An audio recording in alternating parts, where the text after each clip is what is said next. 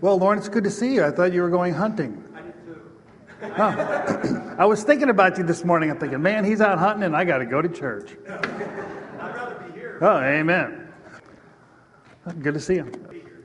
Yeah, I appreciate what Mike Dean shared. My, my old pastor had a saying that he used a lot. He said, you know, if you can trust Jesus with your soul, you can trust Jesus to get your hamburger. I mean, right? What's more important, a soul or a dollar bill, right? So if we can trust Him with our soul, we can trust Him with our money. And that's when you, uh, once you understand understand a very simple principle, you can give to the Lord liberally, and it's amazing what you see God do as He provides. Amen. This morning, I'm uh, I, th- I I- I'm a little conflicted about talking about politics because see his reaction is like, uh, um, the, there's such a uh, bad taste in everybody's mouth that I mean, every time I see the news, I say to my wife, I can't wait till this is over, you know, because it's just ah, it's everywhere, you know, um, and a lot of it's distasteful and it's it's it's it's hit uh, now now historically it's it's not hit the historic low. I mean, there have been other elections in our history that have been pretty bad but it's one of the worst. Um, so, at least on a presidential level, and I'm going to make a, a, further point about presidential versus other offices a little bit later. So, now a couple things happened this week as I was praying about, you know, giving a, what I called an election day sermon, which is a an American tradition. Amen. Pastors have done this uh, really until recently, actually. Um, in our history, uh, pastors always gave uh, sermons preceding elections and announcing special days of fasting, days of prayer for the nation or for their, their uh, various colony or state. Um, so it, it, it's really a, an American tradition. It's not a biblical tradition. The Bible doesn't say give an election day sermon, but it doesn't say don't give one. Um, what the Bible does say is declare the whole counsel of God. So, um, so now as I was praying, I really didn't want to talk about politics at all. No, I'm just being honest with you. It's like, I really don't want to do this. I'm just going to talk about the Lord's Supper and act like it's not there. Um, but then I realized that by doing that, I was making mis- one of the most fundamental mistakes that Christians make in regard to the political realm. Is they just act like it isn't there. So I'd be setting a terrible example. So I, I believe that, that by talking about this, I, I'm doing what I ought to do simply as a witness. Now, before you all walk out, let me say something else. Uh, I am not endorsing a candidate. I've never publicly endorsed a candidate, especially from the pulpit. Uh, you can ask me after church who I'm voting for, and I'll give you all the same answer. There's a reason the voting booth is private. I never tell people who I vote for. I don't endorse candidates because whatever little influence I have as a minister of the gospel, I don't want to use it that way. Okay? Um, now, so I'm not going to be mentioning names uh, in the sense of, you know, trying to get you to vote for any particular candidate or, or particular party. Um, I know some people are like, yeah, we'll see about that. You're going to try to trick me into voting a certain way. I, I, I remember when, I mean, this is like a long time ago. I think Bush ran against Clinton in the first time. I mean, this is way back, right? And after the sermon, I didn't mention anybody's name. I got a very, very angry phone call from this lady. You told everybody to vote for Bush. I simply did not say that. I didn't say that, but she heard that. So you might hear things today.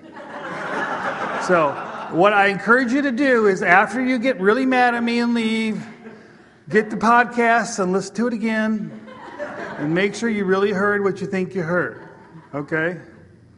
Now, um, so, you know, I, I don't have like a political agenda. I don't have a goal in that, in that regard. Um, I think to be totally silent would be an abdication of my duty, though. And I think for Christians to be totally uninvolved is to is an abdication of duty. That's my opinion, and I, I'm going to argue why in a moment. Um, but I wanted to put out that that that disclaimer before I say anything else. Um, so really, I think, uh, and here's the other thing that happened this week. Wednesday night. So here I'm thinking about, you know, I don't want to talk about anything remotely political, but I feel like I have a duty before God to, to not ignore it because that's a bad example. Da da da da. Then Wednesday night, I, I go to my father in law's house, and he's elderly. He recently had a fall. Thank the Lord, it didn't, he didn't get harmed. But, you know, he's getting to the age when, you know, you have to start thinking about the fact that he's going to pass away. So we go to his home, my wife and I, and we actually be, planned his funeral. So, you know, when you, uh, so, so that happens Wednesday. And then last night I get a text from Dave Wilson that his father passed away. And when you put that in perspective to this, right, it pales, right? And, and it really does pale. So it's like, what's really important, you know, is, is the souls of men that they come to Jesus Christ, they're eternally saved. Um, thankfully, Dave's father knew the Lord, and he demonstrated that in his life. Diane's father has made a profession of faith his entire life. So, you know, there's consolation and all that, but it, it, set, it sets things in perspective. And I want you to understand that I have that perspective. Okay? Um, I understand that um, there's a prioritization of things that, ha- that takes place in Scripture and, in, and should take place in our Christian thinking. It's just that every four years, our nation has this corporate conniption fit, as my mother used to say. you know, whenever there's a presidential election, people just start acting like they're, they've been smoking funny stuff in their pipe. I mean, they just go crazy. I mean, they go crazy. Um, I have seen friendships, 30 year friendships, destroyed because of this election. Christian brothers and sisters divided. It's terrible. So, you know, um, I understand that what the elements represent far outweigh some of the, the issues that are involved in the political, uh, our current political situation. Um, so th- that's another disclaimer. Um, I think if I were to title this sermon anything, it would be Political Corrections, not Political Correctness. And, and what, what I mean by that is, is I'm just going to talk about a few things, and there are many, many, many, many, many things that could be addressed. But I want to make a few observations on a lot of the rhetoric that we hear, even coming out of the church, which I think is, is misleading or unbiblical. Um, you know, we Christians today, and maybe it's always been this way, I don't know, but we have a, a, a knack for thinking, our thinking is like these little boxes in our head that don't really connect. You know what I'm saying?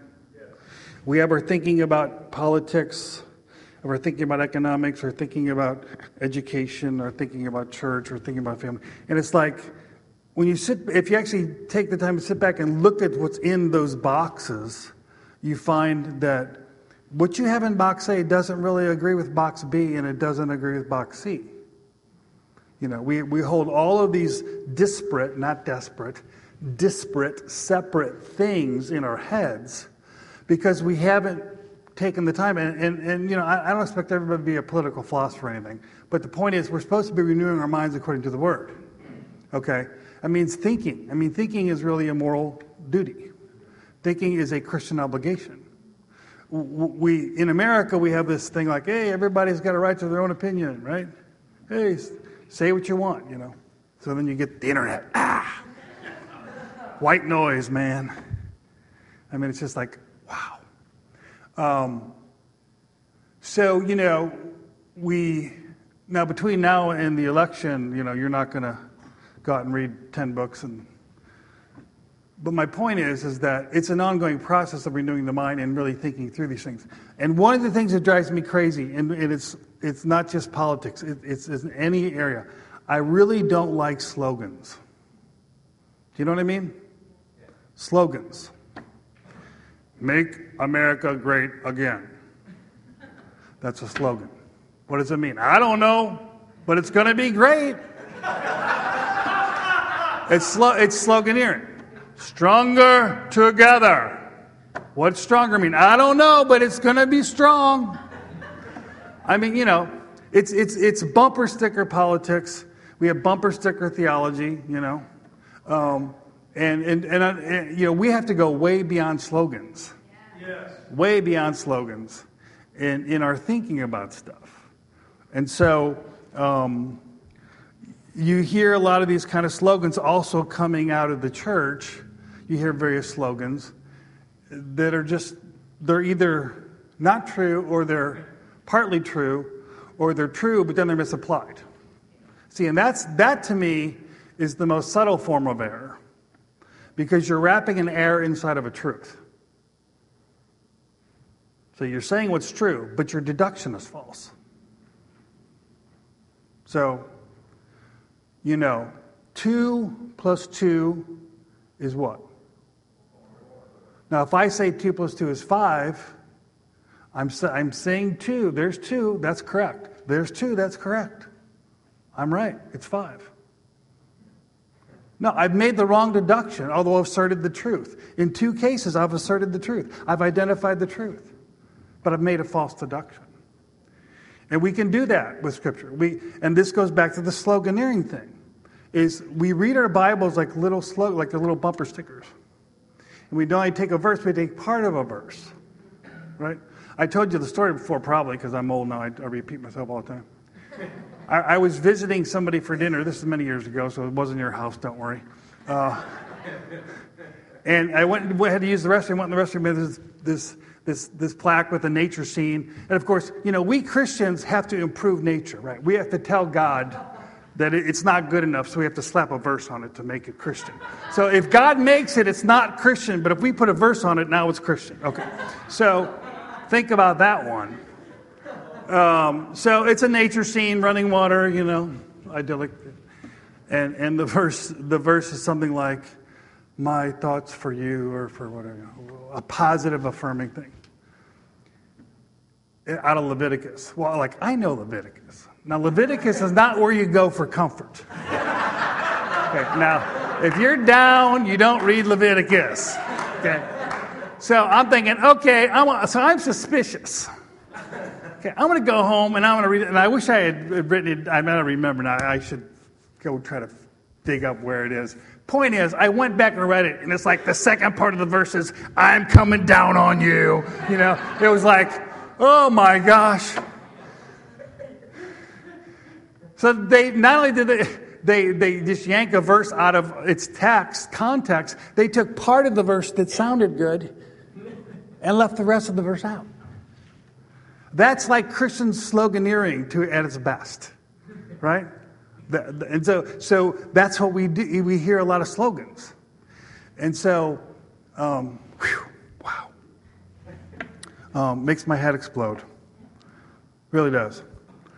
And, and, you know, and the stuff, some of it is funny, some of it's really silly, um, but some of it has implications that are very, very important for how we live our lives. Whether or not we glorify God in our lives, whether the choices we make are pleasing to God or not. Amen.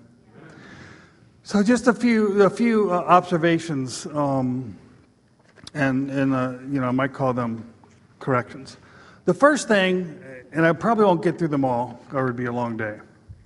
But the first thing I want to say is, is we have to understand what we even mean by the word politics. Okay, now this one is really fundamental, right? If we're going to talk about politics, what are we talking about? It'd be like if you're having a conversation with somebody about baseball, but they're really thinking football, because they think football's called baseball well, you're going to have a really confusing conversation. Right? Uh, so, politics, um, the word politics comes from the Greek word polis, which is in Scripture and in, in Greek writing. And polis simply means what? It means city.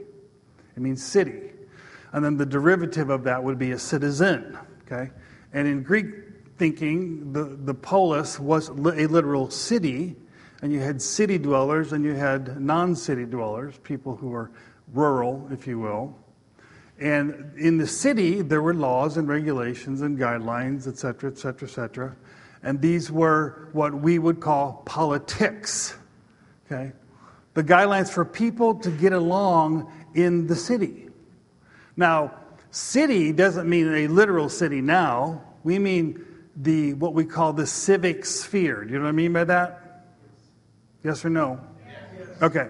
So God created three spheres the family, the church, and the state, right? What we call the state is the civic realm. Okay? So when many people think about politics today, they think about of something that's actually very narrow. And they think of simply what politicians do in Washington or in Jeff City or or their state capital. Now, here's the funny thing about the word politics is that it's, it's a word that expands or contracts depending on your environment. Let me explain what I mean. Um, the education of your children, is that political or not? You're thinking this is a trick question. Okay, you're right. This is a trick question. I'm tricking you.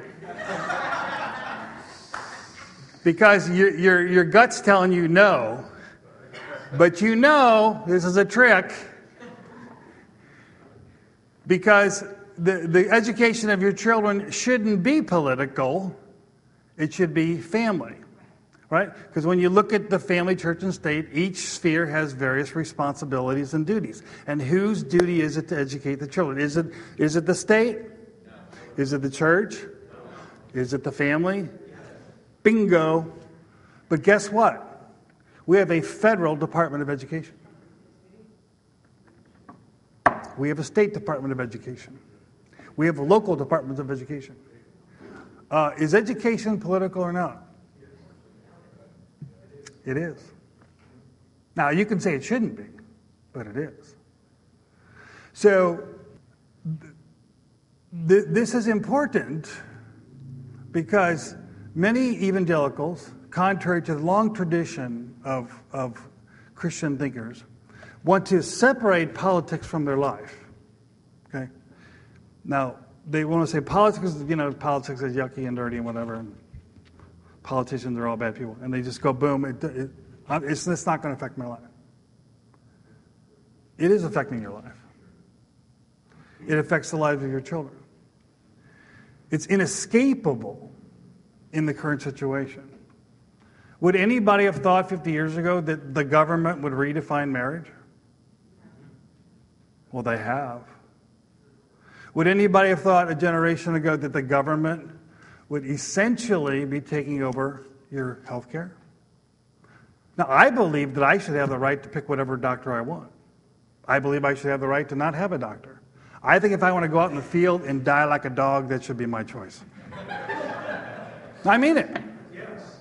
Yes. I mean, I'm supposed to live in a free society. I'm supposed to be a free man in America, okay? But I'm not because the government forces me into various systems that are contrary to my convictions. Okay? So things that in Scripture, now I could prove, I, we don't have time, but I could demonstrate to you if we spent literally, we'd have to spend a week and week, many, many, many weeks going through Scripture, showing the, the responsibilities of each sphere. And, and healthcare is not under the government sphere. It's primarily under the church, believe it or not. Surprise, surprise. Okay? Benevolence and welfare is under the church. Okay? Now, so my point is, is that the, the attempt to avoid the political is futile. You can avoid direct involvement in the sense that you're conscious of being involved, but you can't, invo- you can't avoid involvement. So, those of us that, li- you know, we, we Missourians, we're fortunate because we have a very, um, compared to other states, we have a lot of freedom in the educational realm. And I pointed this out before that I've spoken at different homeschool conventions. In California, you can't homeschool without the state's permission. Okay?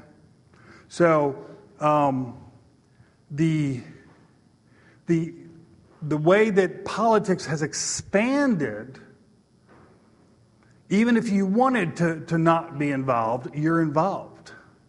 I mean, you cannot be uninvolved. And this touches the most sacred parts of your life. I mean, what is more important to you than your children? Probably nothing. Now, it should be the Lord, but you know, those two are like this sometimes, right?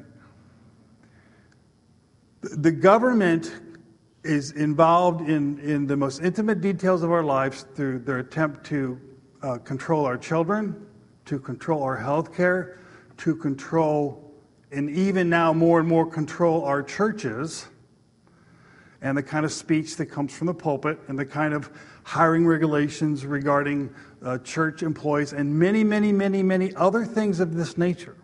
Okay? So the political is expand what we traditionally would define as the political is expanding and expanding and it is overtaking and this has been happening really for uh, over, probably over 100 years and it's been a very gradual thing okay um, if you want to read one of the best books on this read christopher Lasch's book haven in a heartless world he's not even a christian but he, so, he gives a great analysis of how the federal or how civil government has basically one by one taken over the functions of the family. Okay? And it's been a process going on for over 100 years.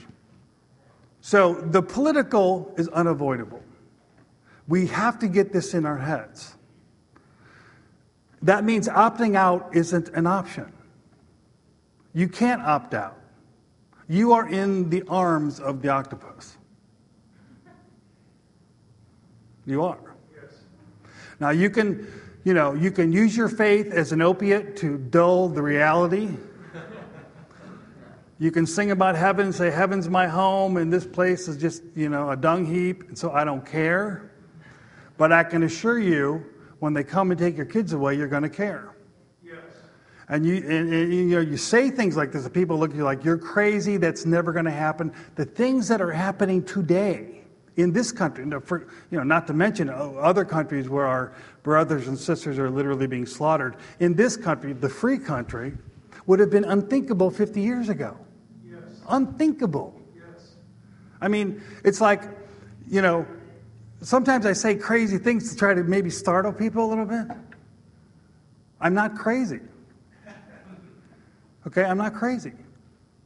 You, we, I could, I could. I mean, if I need to prove it, I mean, I'll do so. I'll bring you the stories and read them to you about all the homeschool kids that are being taken away from their parents because the government doesn't like the way they're raising them.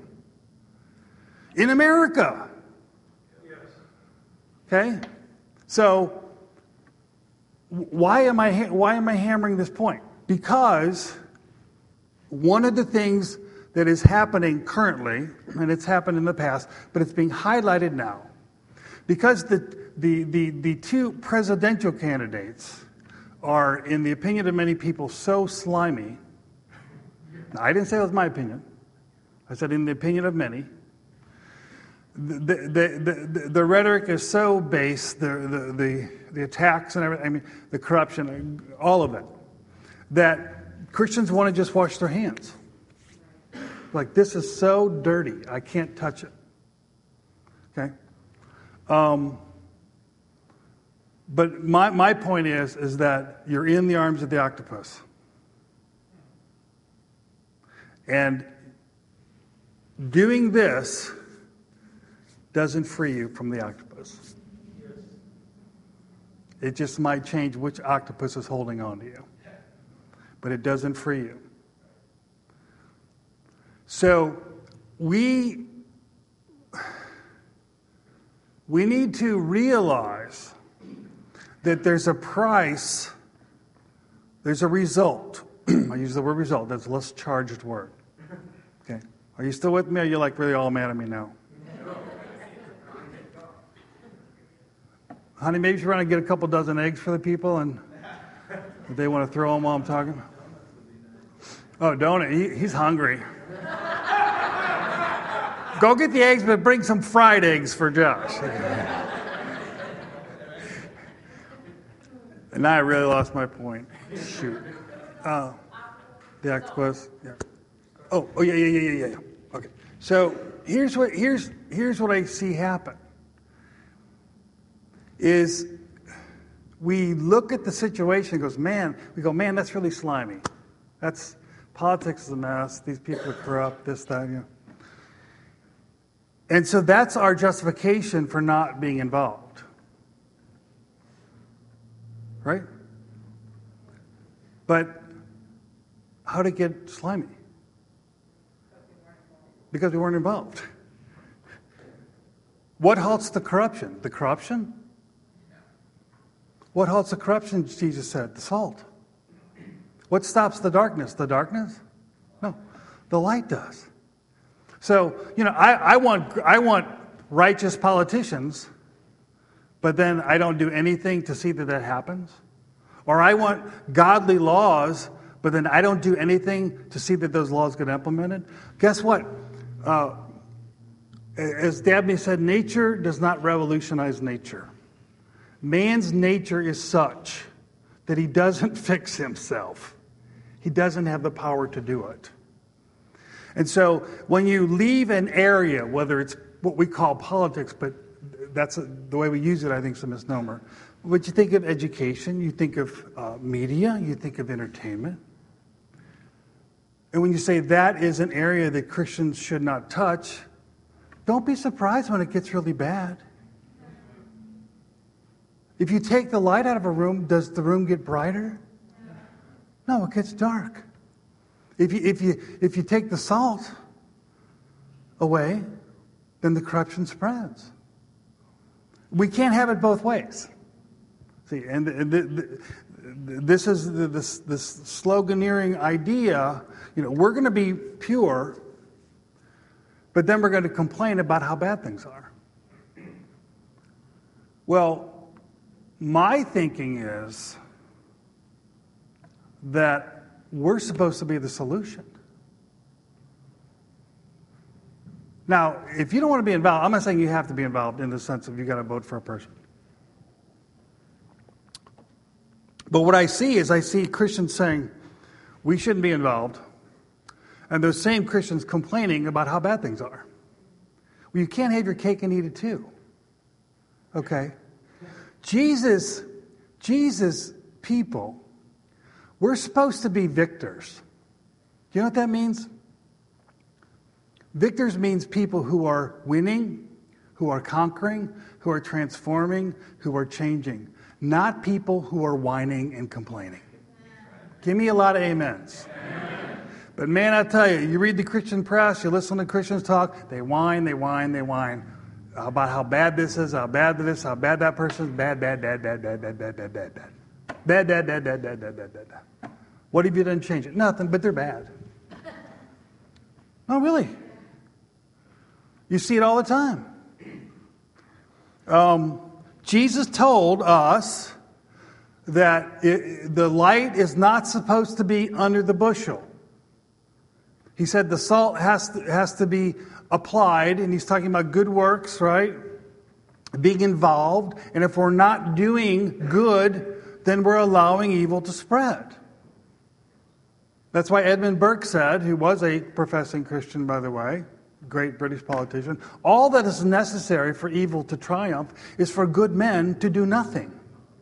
You don't have to do evil to see it spread, you just have to sit there and do nothing. Because evil is nature's way. It's, we live in a fallen world. Good doesn't grow the way evil grows. I'm not saying there's nothing good in nature. My point is, is that evil spreads and power, which is a big part of the politics proper, power tends to corrupt. And so, um, if there's not counteractive influence of the Christian voice, the Christian presence, the Christian witness, then that, that corruption process accelerates and things get really, really, really bad. There's a reason that in the year 2016 of our Lord, where a majority of the citizens of this country profess faith in Jesus Christ, there's a reason that things for the past hundred years have gotten worse and worse and worse. And one of the reasons is because the salt has lost its savor and the light has been hiding under a bushel. This has been proven by historians of every stripe that evangelicals beginning in the 1920s and even a little bit before dropped out of government and they dropped out of what we call the civic realm. They began to withdraw. And so we saw, we've seen this ongoing corruption, redefinition of good and evil, redefinition of marriage, redefinition of all sorts of values like tolerance and all this stuff. These things don't just happen by impersonal forces. Okay? They happen because people who believe in ideals implement their ideals. Okay? Um,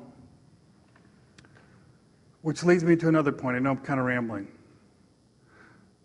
My, so, that, so that point is first point is we have to understand what we mean by politics. Second point is we, we can't do nothing. And third point is you, you hear people say you can't legislate morality. I've heard this my whole Christian life. Now, it's true, but again, think about your deduction. Okay? Because in one sense it's true, in another sense it's false, depending on what you mean by it, or it's true, but then you make a false deduction. Okay? Now, if we mean by that you can't reform people's hearts by laws, well, that's emphatically true. The Bible says that men need to be born again, right? They need to be born again. Not only to see the kingdom of God, but to really to reach their fullest potential and to really do what is civically righteous. Now, there's a thing called common grace. Okay, fallen men have common grace. And even fallen men can understand certain principles of justice. Um, so it's not as if we're talking about uh, total bad versus total good. It's, it, it's not like that. God's grace operates in the natural realm, even amongst those who are fallen. That's where we're told in Romans 13 to submit to the governing. He says all authorities are appointed by God or ordained by God, and, he, and we're exhorted to, to, submit to them, to pay our taxes, etc., because they're God's servants. And he's not talking about Christians there. He's talking about pagans who are God's servants. The word is deacon. They're God's deacons doing His work. Okay, um, so. You can't legislate morality in the sense that law itself doesn't transform people. This is true. But here's the important deduction you can't have civil society without morality. There isn't a value free zone out there. Okay? So the question becomes whose morality is going to be implemented? That's really the question. So if Christians decide that politics, as they understand it, is, a, is just a bad, dirty thing they don't like, and they have no involvement, well, are you going to see Christian morality implemented? Of course not. Now, if you live in, let's say, let's say we, we had uh, uh, this, uh, don't take this wrong. This is an illustration. This is not an anti immigration comment because I'm not, I'm not for, well, I'm not even going there. Okay. Let's say, let's say, we, we live in O'Fallon, right? How many? 70,000 approximately? Let's say by government fiat, 100,000 Muslims moved into O'Fallon. So we, we the, the people living here at the time, would be a minority. Okay? The Christians, who's only part of the 70,000, we'd be a minority. Right? So what if those Muslims voted as a bloc? What if they decided they were all going to run for City Hall? What if they decided they were going to implement laws regarding freedom of worship for churches and, and other things? I would say if you really believe in democracy, that's exactly what they should do. But see, we're going to say, oh no, we don't want them to do that. Well, then you better get on the board yourself. I mean, that's how it works, folks. We, you know, we, we, we, if, if we believe in democracy as a process, I believe we're a republic and not a, a democracy in the strict sense, but the point is, if you believe in the process, then the process by definition means whoever, whoever uh, wins implements their views. Call it morality. Maybe you don't want to call it morality. Call it their political agenda. Call it whatever you want to call it. It comes down to the same thing. Everybody has a morality. Everybody has a worldview. Everybody has values, as we call them. And when, the, when people in authority have the ability to implement values, they're not going to implement mine. They're going to implement theirs. That's common sense. I mean, this is common sense. How do we come up with this slogan? You can't legislate morality, and this is a slogan that's used to tell Christians, no, don't be, you know, don't be involved in politics because you can't legislate morality. In other words, let the pagans make decisions, make laws, which are going to adversely affect you because you can't legislate morality, while they're legislating their morality. I mean, this is common sense. So, uh, law of itself doesn't change hearts, but it conditions hearts. When, when the government tells people through its enactments that a certain behavior, is okay, that encourages those people to violate the remnants of their conscience. And it conditions people to do things that are script, unscriptural. It is a form of permission, an endorsement. And it does have an effect on how people live. We see this in in the case of abortion. If abortion was not legal, yes, there would be there, women would be getting abortions illegally. There's no question, but not at the rate that they're getting them legally.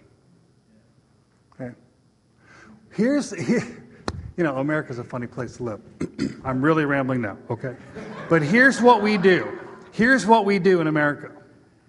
Okay, something has been understood socially as wrong divorce, homosexuality, abortion. You know, I mean, when I say it's been understood for generations, hundreds of years, just in America, not to mention the history of the world. So, what we do in America is, is we decide, well, we're just going to rename it. We're going to call it something else and say it's good. And that's what we do. We just rename things and say it's good. I could give you another name for abortion. It's not so pleasant. But we just give it a clinical word and give it a pass. If I use the word sodomy, people get offended. So I have to say gay. Because that's a happy word. So we just change words. Even though we're talking about the same behavior, we, we just call it good. You know what Isaiah said about that, right? Woe to those who call good evil and evil good. Woe to those. We do not define reality. No individual, no court, no government, no UN, man does not define reality, God does. And if God says something is evil, it is evil. If God says it is good, it is good. Amen. Amen. So, everybody has a morality. And when people have power, they will implement their morality as they ought. So, we need to beware. Wow, I've really been rambling. Okay, let me just say one more thing about someone say something about Jesus. You all like Jesus, right? Okay, now, Jesus. Is Jesus Lord? Yes. Are you sure about that? Yes. Still will be after the election. Oh, he might take a vacation after this election. Um, so, you know, the the lordship of Jesus. Have you guys read Abraham Kuyper's story, his life? Not really. You should read Abraham Kuyper's life. He was the prime minister of the Netherlands back in the 1800s, probably mid to 1870. He was the prime minister of the Netherlands. He started a, a university there, which is still in existence. He started a Christian newspaper, which I think may still be in existence. Um, I mean, he's this astounding scholar, statesman, journalist, writer, editor, just an amazing person his life, I won't say life verse, but his life concept was the Lordship of Jesus Christ. And it was because he believed Jesus Christ was Lord that it was legitimate for him to run for political office. Because Jesus was Lord, it was legitimate for him to start a university. Because Jesus was Lord, it was legitimate for him to start a, a newspaper. Why? Because Jesus is Lord over politics. Jesus is Lord over education. Jesus is Lord over the press. Jesus is Lord over entertainment. Jesus is Lord over economics. Jesus is Lord. Should I go on? You get the idea? Okay. Great. Now, we say this while at the same time we say things which contradict this. Okay? And one of the ways we do it, and this is another one of the slogans, and this some of you are going to get mad at me on this one. But the slogan is because Jesus' kingdom is not of this world, therefore, and it's, it's in the therefore, we shouldn't care about what happens in the political realm. Now, when Jesus was talking to Pilate, I encourage you to go back and read that and meditate on it. It is true that Jesus' kingdom is not of the world in the sense that his kingdom is not established the way human kingdoms are established. We're not having a vote on whether or not Jesus is going to be Lord. Guess what, folks? He is Lord whether you vote for him or not. Sorry, this is not a democracy, right? Jesus is Lord. Okay? So when he's talking to Pilate, Pilate is saying, Hey, do you get who I am? I'm, I'm like Pilate. I'm the embodiment of Roman authority. And Jesus says, Okay, cool. But my kingdom isn't of this world. Well, what was he doing? Saying, ah. Jesus was asserting the superiority of his kingdom over Pilate. Yes.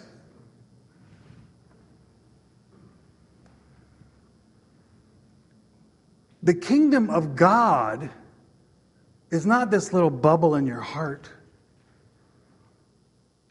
It's not even the church. The church is not the kingdom of God. That's actually a Catholic doctrine, believe it or not. If you study more, you'll find out. The kingdom of God is God's rule over all of the universe. All of the universe. Look at Colossians 1. I was meditating the other day, and not even in light of the sermon, and I was reading Colossians in my Greek New Testament, just really struck me. Look at Colossians. Paul, talking about Jesus, he says, he, he talks about how we should be thankful in verse 12 of Colossians 1. Uh, to the Father who's qualified us to be partakers of the inheritance of the saints in light he has delivered us from the power of darkness and conveyed us or translated us into the kingdom of the Son of His love, in whom we have redemption through His blood, the forgiveness of sins. Then he starts talking about, about Jesus, and he says, He's the image of the invisible God, the firstborn over all creation. Over all creation. Let me say it again. Over all creation. You want to say it with me? Over all creation. For by him all things were created that are in heaven and that are on earth, visible and invisible, whether thrones or dominions or principalities or power. Visible would mean thrones and dominions like the U.S. Supreme Court, the presidency, the Senate, the House of Representatives. The invisible would be demonic thrones, if you will, or powers or authorities that we can't see, but they exist. He's Lord over the visible and he's Lord over the invisible. He's Lord over all powers. All things were created through him and for him. For him. And he is before all things, and in him all things consist or hold together. Jesus is holding it all together, man. And I tell you, if he wasn't, it'd all be falling apart. Okay? I mean, we know it's falling apart in different places. Civil, the civil war in the Middle East, I mean, it's just fallen apart. But, I mean, whew, if Christ was not reigning and, and holding the world in his providential care and, and, his, and his preservation power, the, the world would have ended a long time ago. Because man would have destroyed himself. That's why I don't. Okay, I gotta tell you this footnote real quick. So there's a new Alien movie out, you know? It's not called Alien. What's it called? Arrival. Arrival. Yeah. I don't like movies where the aliens are good. I like bad aliens. Okay? Because I don't like the idea that people are being conditioned to be open to visitors. You get what I'm saying? Yes. Weird visitors who want to instruct them in peace and unity and love. Okay? So I like, I like bad aliens.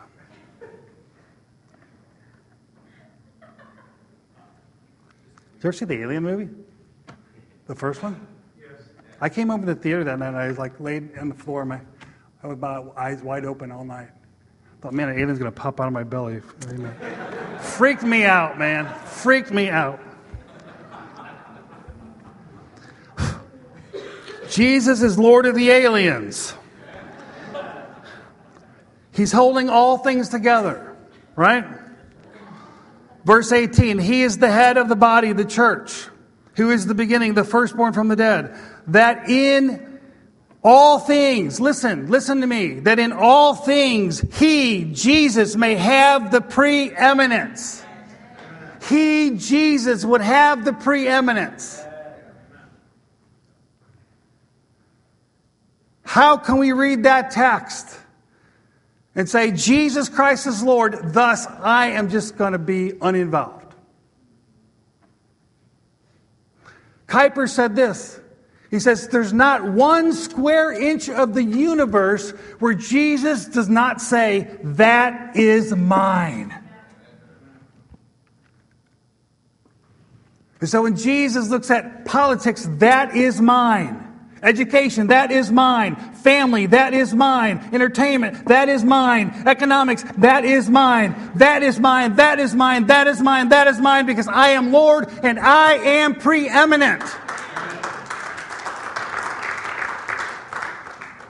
His kingdom does not come through arms and through voting. His kingdom comes through the exercise of his own sovereign power. And Jesus Christ is now on the throne of God. Now, today. And he taught us to pray, Thy will be done. Thy kingdom come on earth, in every realm on earth, as it is in heaven. It's not okay to live like Jesus Christ is not the Lord when He is. And if we say He's the Lord, then we don't mean just the Lord of our soul, we mean the Lord of the universe, because that's what Scripture says. He's holding all things together. And God sent Jesus to redeem and to save and to transform so that the result of that is that we would recognize his lordship and his preeminence, and that he would be glorified in every area of our lives. Every area.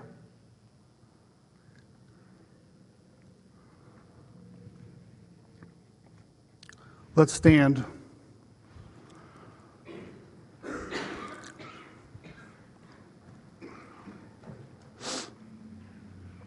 Lord, I thank you that you are Lord.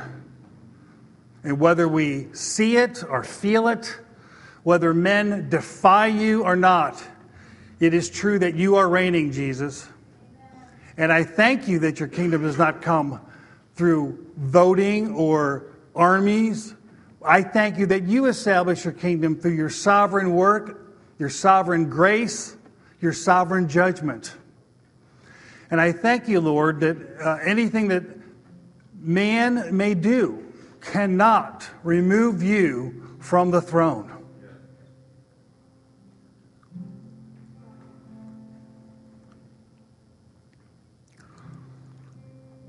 I ask, Lord, that in these times, which for many are very troubling, you would remind us of this truth, this most fundamental truth that you are Lord, and you are the Lord of lords and the King of kings. And we may not understand why you allow things to happen, why you allow people in power, why you allow various things to happen. But I pray, Lord, that we would not confuse what you are allowing and what we are allowing.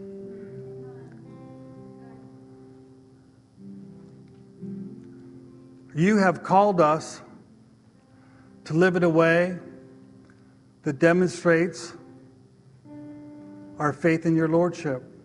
And we are to be light in every dark place. We are to be salt in every corrupt place. And I pray, Lord, that we would not blame you when we abdicate.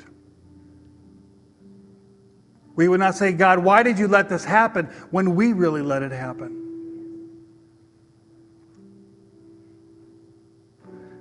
Father, we pray your will be done on earth as it is in heaven. Manifest the reality of your kingdom in our homes first, God, in our church, in our society. And we pray this, Lord, not for our comfort or benefit. We pray it because we love Jesus. We want to see Jesus honored and glorified in the eyes of men. So make it so, Lord, for the glory of your Son, who you have made the King, who sits on his holy hill. And we pray in his name. Amen.